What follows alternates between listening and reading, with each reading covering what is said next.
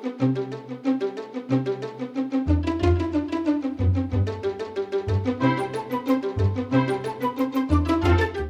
again and welcome. This is the Sustainable Futures Report, and I'm Anthony Day. It's Friday, the 3rd of April. To start with, it's my pleasure to introduce my latest patron, Colin Clark from Australia. Welcome, Colin, and thanks for your comments. Colin is particularly concerned about denial, and he sent me a link to an edition of the Bolt Report, an Australian show with two people complaining about the actions of Extinction Rebellion and the lack of balance in the media which was keeping climate deniers out. I've put the link on the blog at www.sustainablefutures.report and you'll notice that the Bolt report doesn't have anybody putting the other side of the argument. Okay, I have nobody putting the opposite view to the Sustainable Futures report. Feel free to get in touch. Last week I asked a question Is the Sustainable Futures report relevant in the present circumstances? I've had responses online and by email, and thank you for your support. The general consensus was that I should continue, so I will, albeit in the context of this coronavirus emergency. Right then, this week I'm going to talk about denial and whether climate change could lead to more pandemics in the future. How will COVID 19 affect de- developing nations? And what are the implications of that for the rest of us? How is climate change affecting Africa and developing nations? And in other news, fantasies in Venice, cars in the sky, carbon reporting, fiddling investors, and why the British government thinks we should give up cars. Ready? You'll remember that Donald Trump's appointment of Andrew Wheeler as US Environment Protection Agency Administrator brought in a man with wide experience of climate change issues and environmental regulations. Much of this was gained in his former role as a lawyer acting on behalf of the coal industry. Wheeler is a critic of limits on greenhouse gas emissions and of the Intergovernmental Panel on Climate Change, the IPCC. He was chief counsel to the chairman of the United States Senate Committee on Environment and Public Works, that's US Senator James Inhofe. Inhofe himself has long been a climate skeptic, and among many other things, he's the author of the Greatest Hoax How the Global Warming Conspiracy Threatens Your Future. No surprise then that the EPS has announced the suspension of all environmental regulations during the coronavirus outbreak. This is a temporary suspension, although at present it is open ended. I say no surprise, but it's not altogether clear why the virus should justify such a moratorium, and Cynthia Giles, who headed the EPA's Office of Enforcement during the Obama administration, called it an abdication of the agency's duty. For example, not only will the oil industry not be sanctioned for leakages which contaminate water sources, but the obligation to record emissions and pollution events will be suspended. When all this is over, there could be no record of the size or nature of events which may have occurred. In the Toronto Sun, correspondent Lorrie Goldstein claims that rich hypocrites are the real climate deniers. He cites a recent study by the University of Leeds in the UK, which says that rich people are most to blame for human induced climate change. The wealthiest 10% of people in the 86 countries surveyed consume 20 times more fossil fuel energy than the poorest 10%. The largest disparity is in the transportation sector, where the top 10% consume 187 times more fossil fuel energy than the bottom 10%. Goldstein says that minimum wage workers in Canada, who think human induced climate change is a hoax, are doing far more to save the planet than all of the rich and relatively rich people who mock and denounce them as a climate denier. In his view, poor people are the world's greatest environmentalists because they consume less than rich people. They live in small apartments, not mansions. They take public transit, not cars. They don't go on exotic vacations. They don't fly. They have few material possessions. since almost all goods and services consume fossil fuel energy, their carbon footprints are small because they consume less. In response to the study, Professor Kevin Anderson of the UK's Tyndall Centre for Climate Research said anyone who tells others to consume less to save the planet is a hypocrite, unless and until they're willing to consume less themselves. I agree with that. But the crucial thing to remember is that while you can write off many people, including me, as a hypocrite, that does not change the truth of climate change science. Anderson goes on, nor can the rich claim to reduce their carbon footprints by buying carbon offsets, because the only credible way to reduce one's carbon footprint is not to emit fossil fuel energy in the first place. Carbon offsets are the modern equivalent of papal indulgences, paying for sin without giving up the sin. Hardly anything new for the rich. I totally agree with that. I spoke to patron Victoria Covington last week. She was wondering whether global heating and climate change would lead to more pandemics in the future, so I said I'd look into it. The World Health Organization reports that there is much evidence of associations between climatic conditions and infectious diseases. Malaria is of great public health concern and it seems likely to be the vector borne disease most sensitive to long term climate change. Malaria varies seasonally in highly endemic areas. Excessive monsoon rainfall and high humidity was identified early on as a major influence enhancing mosquito breeding and survival. Recent analyses have shown that the malaria epidemic risk increases around fivefold in the year after an El Nino event. They say changes in infectious disease transmission patterns are a likely major consequence of climate change. We need to learn more about the underlying complex causal relationships. This seems to indicate that climate change will not generate new diseases, but it may produce conditions for diseases to arise in greater numbers and different locations than we would normally expect. The link is on the blog if you want to read the whole paper. Writing on the Ethical Corporation site, Paul Polman, CEO of Unilever and co chair of the World Economic Forum, argues that companies must rapidly transition to a way of doing business that does not destroy biodiversity and natural capital, or there will be more COVID 19s. Since the COVID 19 outbreak, he says, many researchers have highlighted how the destruction of our biodiversity and natural capital has in fact perpetuated many new pathogens. Deforestation and urbanization, for example, coupled with a population explosion, has led to humans and animals coming into ever closer contact, resulting in the transmission of more diseases and viruses from wildlife to humans. COVID 19 is clearly a wake up call that we must start living within our planetary boundaries. And I'm convinced we can do so, he says, provided we equally value natural and human capital. He continues, this is a crucial decade of action that requires business to step up to help decarbonize the global economy and deliver the Sustainable Development Goals. It's also a super year for nature in which we need to integrate stewardship of the Earth's life support services, oceans, biodiversity, and climate with a new way of doing business. Valued at $125 trillion a year, our natural capital and biodiversity are vital components of the wealth of nations. Writing for the World Economic Forum, Kate Whiting says coronavirus isn't an outlier, it's part of our interconnected viral age. Coronavirus COVID 19 is part of a pattern of increasingly frequent epidemics that have coincided with globalization, urbanization, and climate change.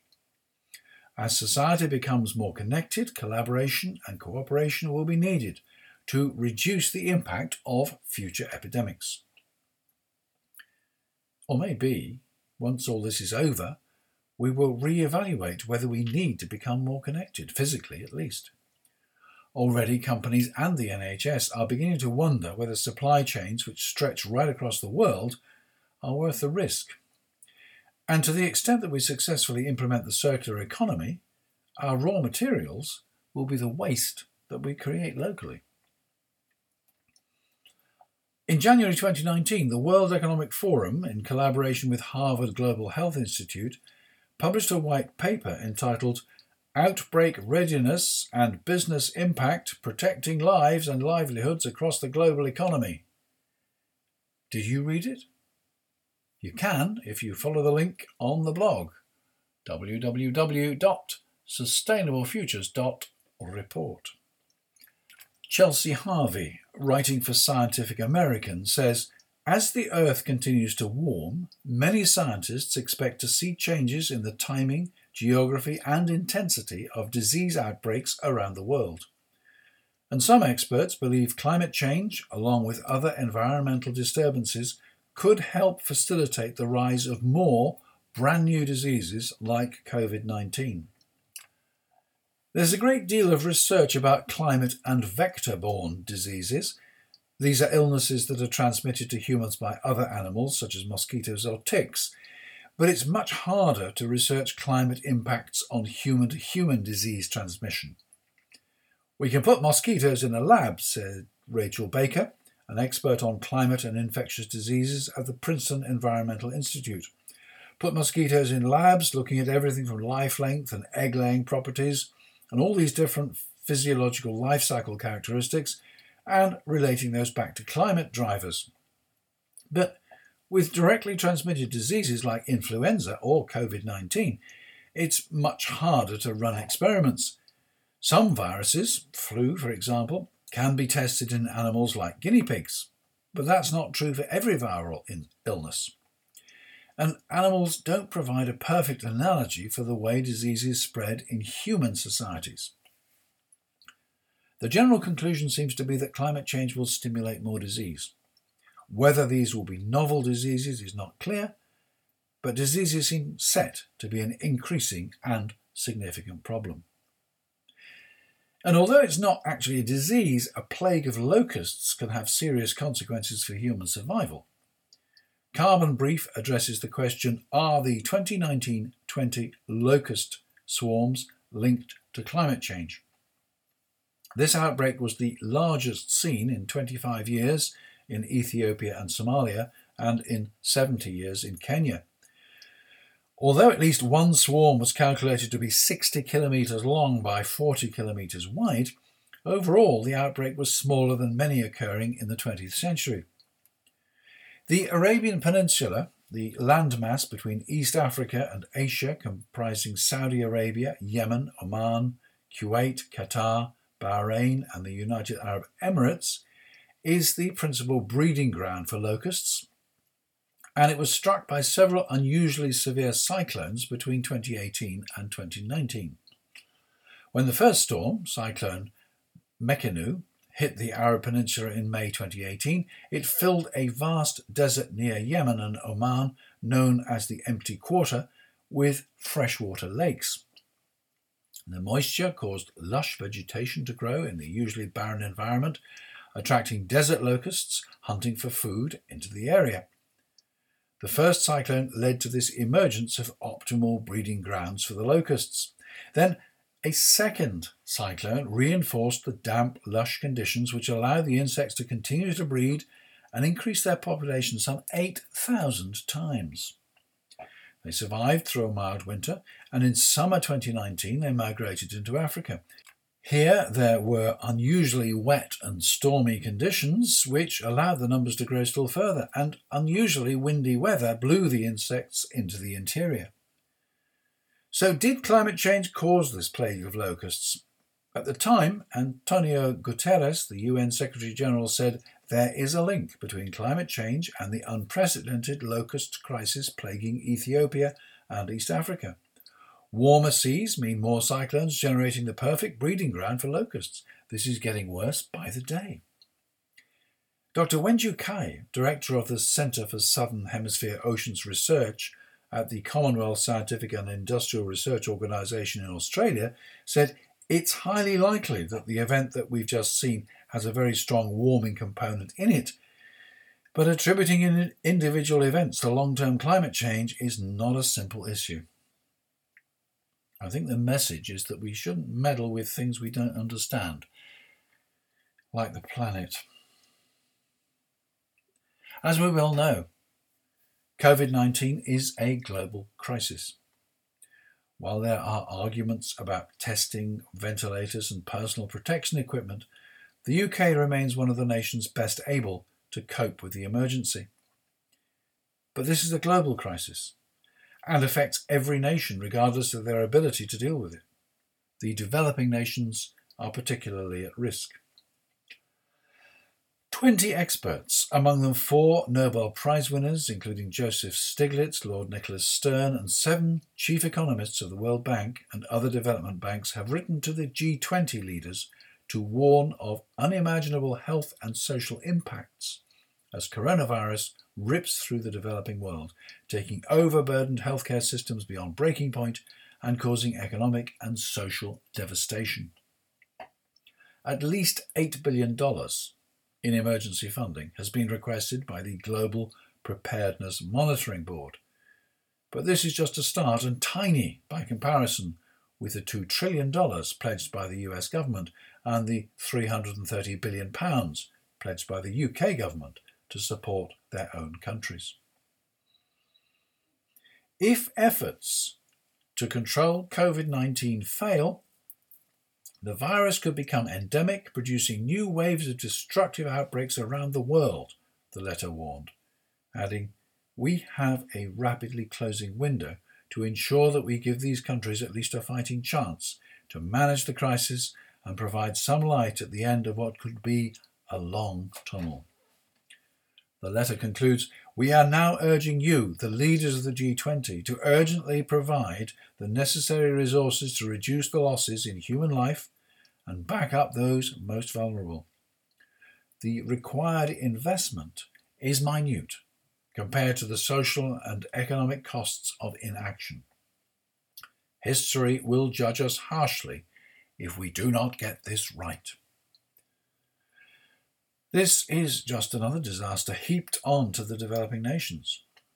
If I was cynical, I might suggest that chronic COVID 19 in the developing nations would be such a permanent threat to the wealthy West that foreign aid to eradicate it would be forthcoming. We shall see. It's frequently been suggested that climate change is likely to affect poorer nations sooner and harder than the rest of the world. Much of Africa is dependent on regular and predictable rainfall to support its farmers' crops and livestock, but things are changing. For example, for the decades following the 1960s and peaking in 1984, there was a downturn of rainfall of some 30% across the Sahel, which led to famine and the deaths of hundreds of thousands of people and the displacement of many millions. Drought is driving dust storms. And yet, as we saw above, in 2019, the Central Eastern African states suffered a succession of cyclones and widespread floods. Crops and livestock washed away are just as dead as those killed by drought. Meanwhile, as the land becomes uninhabitable, refugees attempt to crowd into cities. According to the UN, no continent will be struck as severely by the impacts of climate change as Africa. Given its geographical position, the continent will be particularly vulnerable due to the considerably limited adaptive capacity and exacerbated by widespread poverty. Climate change is a particular threat to continued economic growth and to livelihoods of vulnerable populations. For sub Saharan Africa, which has experienced more frequent and more intense climate extremes over the past decades, the ramifications of the world's warming by more than 1.5 degrees centigrade would be profound. Temperature increases in the region are projected to be higher than the global mean temperature increase. Regions in Africa within 15 degrees of the equator are projected to experience an increase in hot nights as well as longer and more frequent heat waves. The odds are long, but not impossible, says the IPCC, and the benefits of limiting climate change to 1.5 degrees centigrade are enormous. with the IPCC report detailing the difference in the consequences between a 1.5 degree centigrade increase and a 2 degree centigrade increase. Every bit of additional warming adds greater risks for Africa in the form of greater droughts, more heat waves, and more potential crop failures. On the other hand, the Brookings Institution says that Africa can play a leading role in the fight against climate change. In its Foresight Africa 2020 report, author Ngozi Okonjo-Iweala says that research from the new climate economy shows that bold climate action could deliver at least $26 trillion in global economic benefits between now and 2030. It could also generate over 65 million new low carbon jobs by 2030, a number equivalent to the combined workforces of the United Kingdom and Egypt today. It could avoid over 700,000 premature deaths from air pollution compared with business as usual, and generate an estimated $2.8 trillion in government revenues in 2030 through subsidy reform and carbon pricing alone. She says if fairness was the only goal, the impetus to act would lie solely with developed economies. Make no mistake, the big emitters absolutely must step up their domestic climate action and quickly. But building the new climate economy is also a once in a lifetime opportunity that every African nation should prioritise and claim a stake in. The opportunity is why, despite historically negligible carbon emissions, despite only accounting for 2% of world coal demand, and despite the lack of leadership from some developed countries, Many African countries are now making serious efforts to transition towards low carbon technologies, low carbon and resilient infrastructure, and low carbon tax systems. She goes on to explain how Morocco has built the world's largest concentrated solar facility to help achieve the country's goal of 52% renewable energy mix by 2030. How South Africa's Carbon Tax Act, which places specific levies on greenhouse gases from fuel consumption and industrial processes and emissions could reduce the country's emissions by 33% relative to the baseline by 2035. Nigeria has set a renewable energy target of 30% by 2030, and international oil company Shell has invested in Solar Now, which sells high quality solar solutions in Uganda and Kenya. Since its inception in 2011, Solar Now has supplanted 210,000 tonnes of greenhouse gas emissions. African leaders cannot do this alone, and nor should they, she says. Whether driven by opportunism or a sense of moral justice, the world's developed and emerging economies must take action at home and help Africa deliver the investments that will bring the goals of the Paris Agreement within reach. Meanwhile, a headline in the Zimbabwe Independent warns We must not jeopardize Africa in the name of climate change. I agree that climate change should be taken seriously, but we cannot accept knee jerk responses, says N.J. Ayuk. We must not rob our continent of the significant benefits it can realize from oil and gas operations, from the economic opportunities of monetized natural resources to critically important gas to power initiatives. What about the desperation that the 600,000 plus Africans without power live with every day? He asks. Is it reasonable to expect them to wait for green energy to evolve while domestic natural gas and crude oil reserves can be exploited to create electricity and heating fuel far more quickly?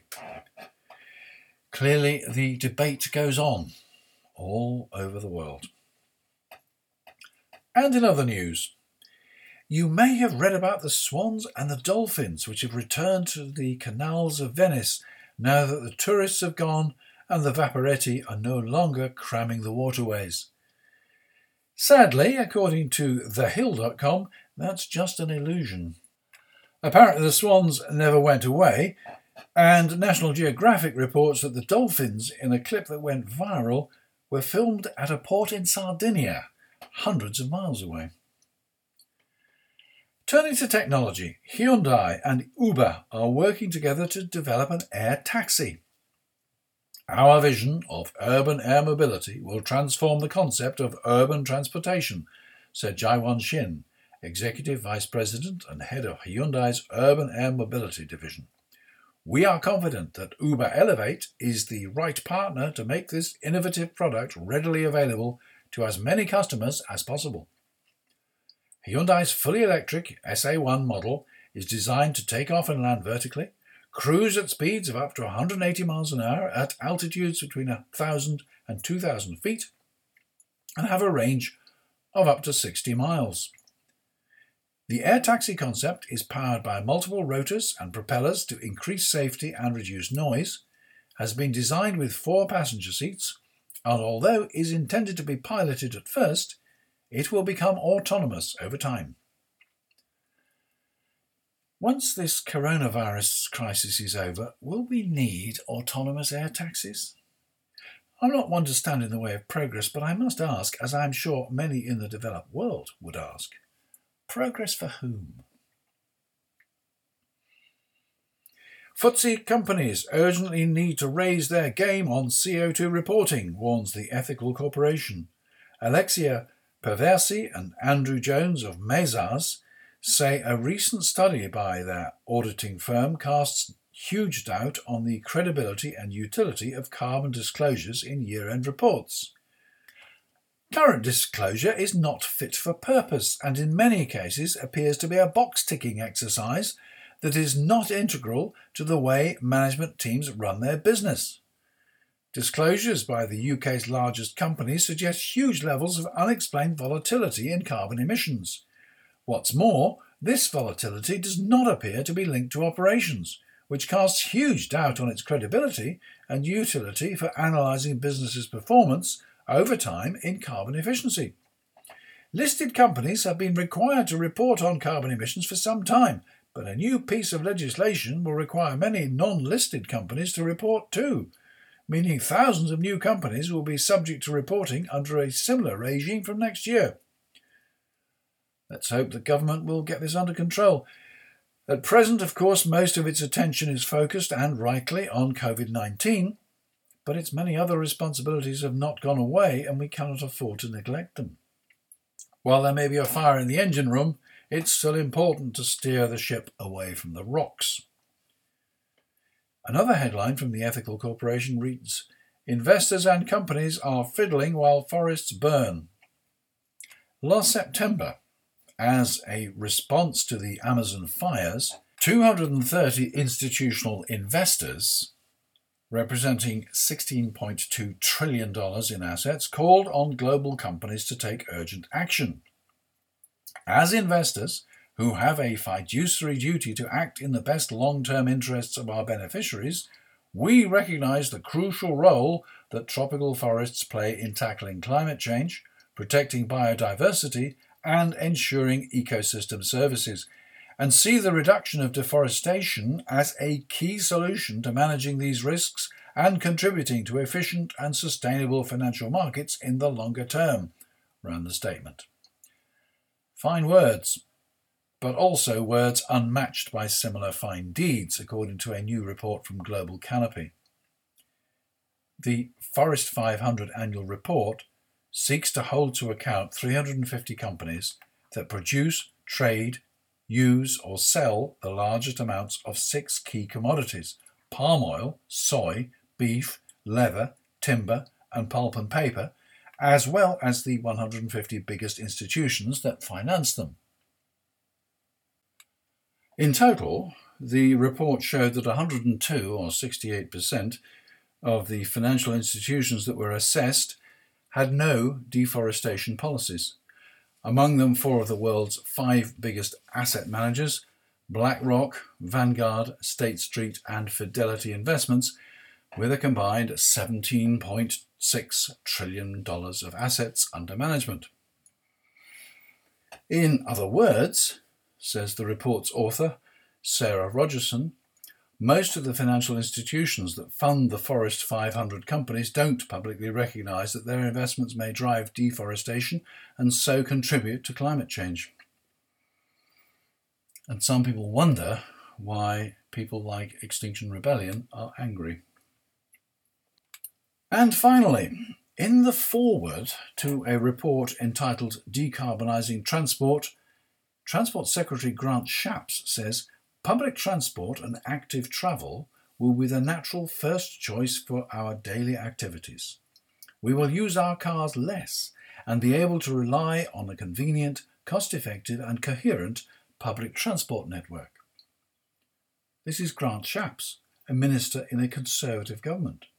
You know, the Conservative Party, which supports the freedom of the individual, which frequently includes the right to drive as far as you like, wherever you like. The Conservative Party, whose Chancellor last month promised millions for road building and little or nothing for public transport. It's probably just an illusion. Was that a dolphin I saw flying past? That's it for this week. We may be locked down and working from home, but the flow of climate and sustainability news never stops, and I don't even manage to bring you half of it. I'm certainly not lounging on the sofa and binging on box sets. Next week, I intend to approach the Green New Deal, and I do hope to interview one of its architects. For the moment, that's all for this edition of the Sustainable Futures Report. All I've got to do now is record and publish it. Oh, I suppose I must have by now if you're listening to it. Don't forget the blog at www.sustainablefutures.report, where you'll find the full text and links to all my sources. Thank you for listening. Thank you to everyone who's got in touch to share ideas. Thanks for being a patron, if you are. I'm Anthony Day. Till next time.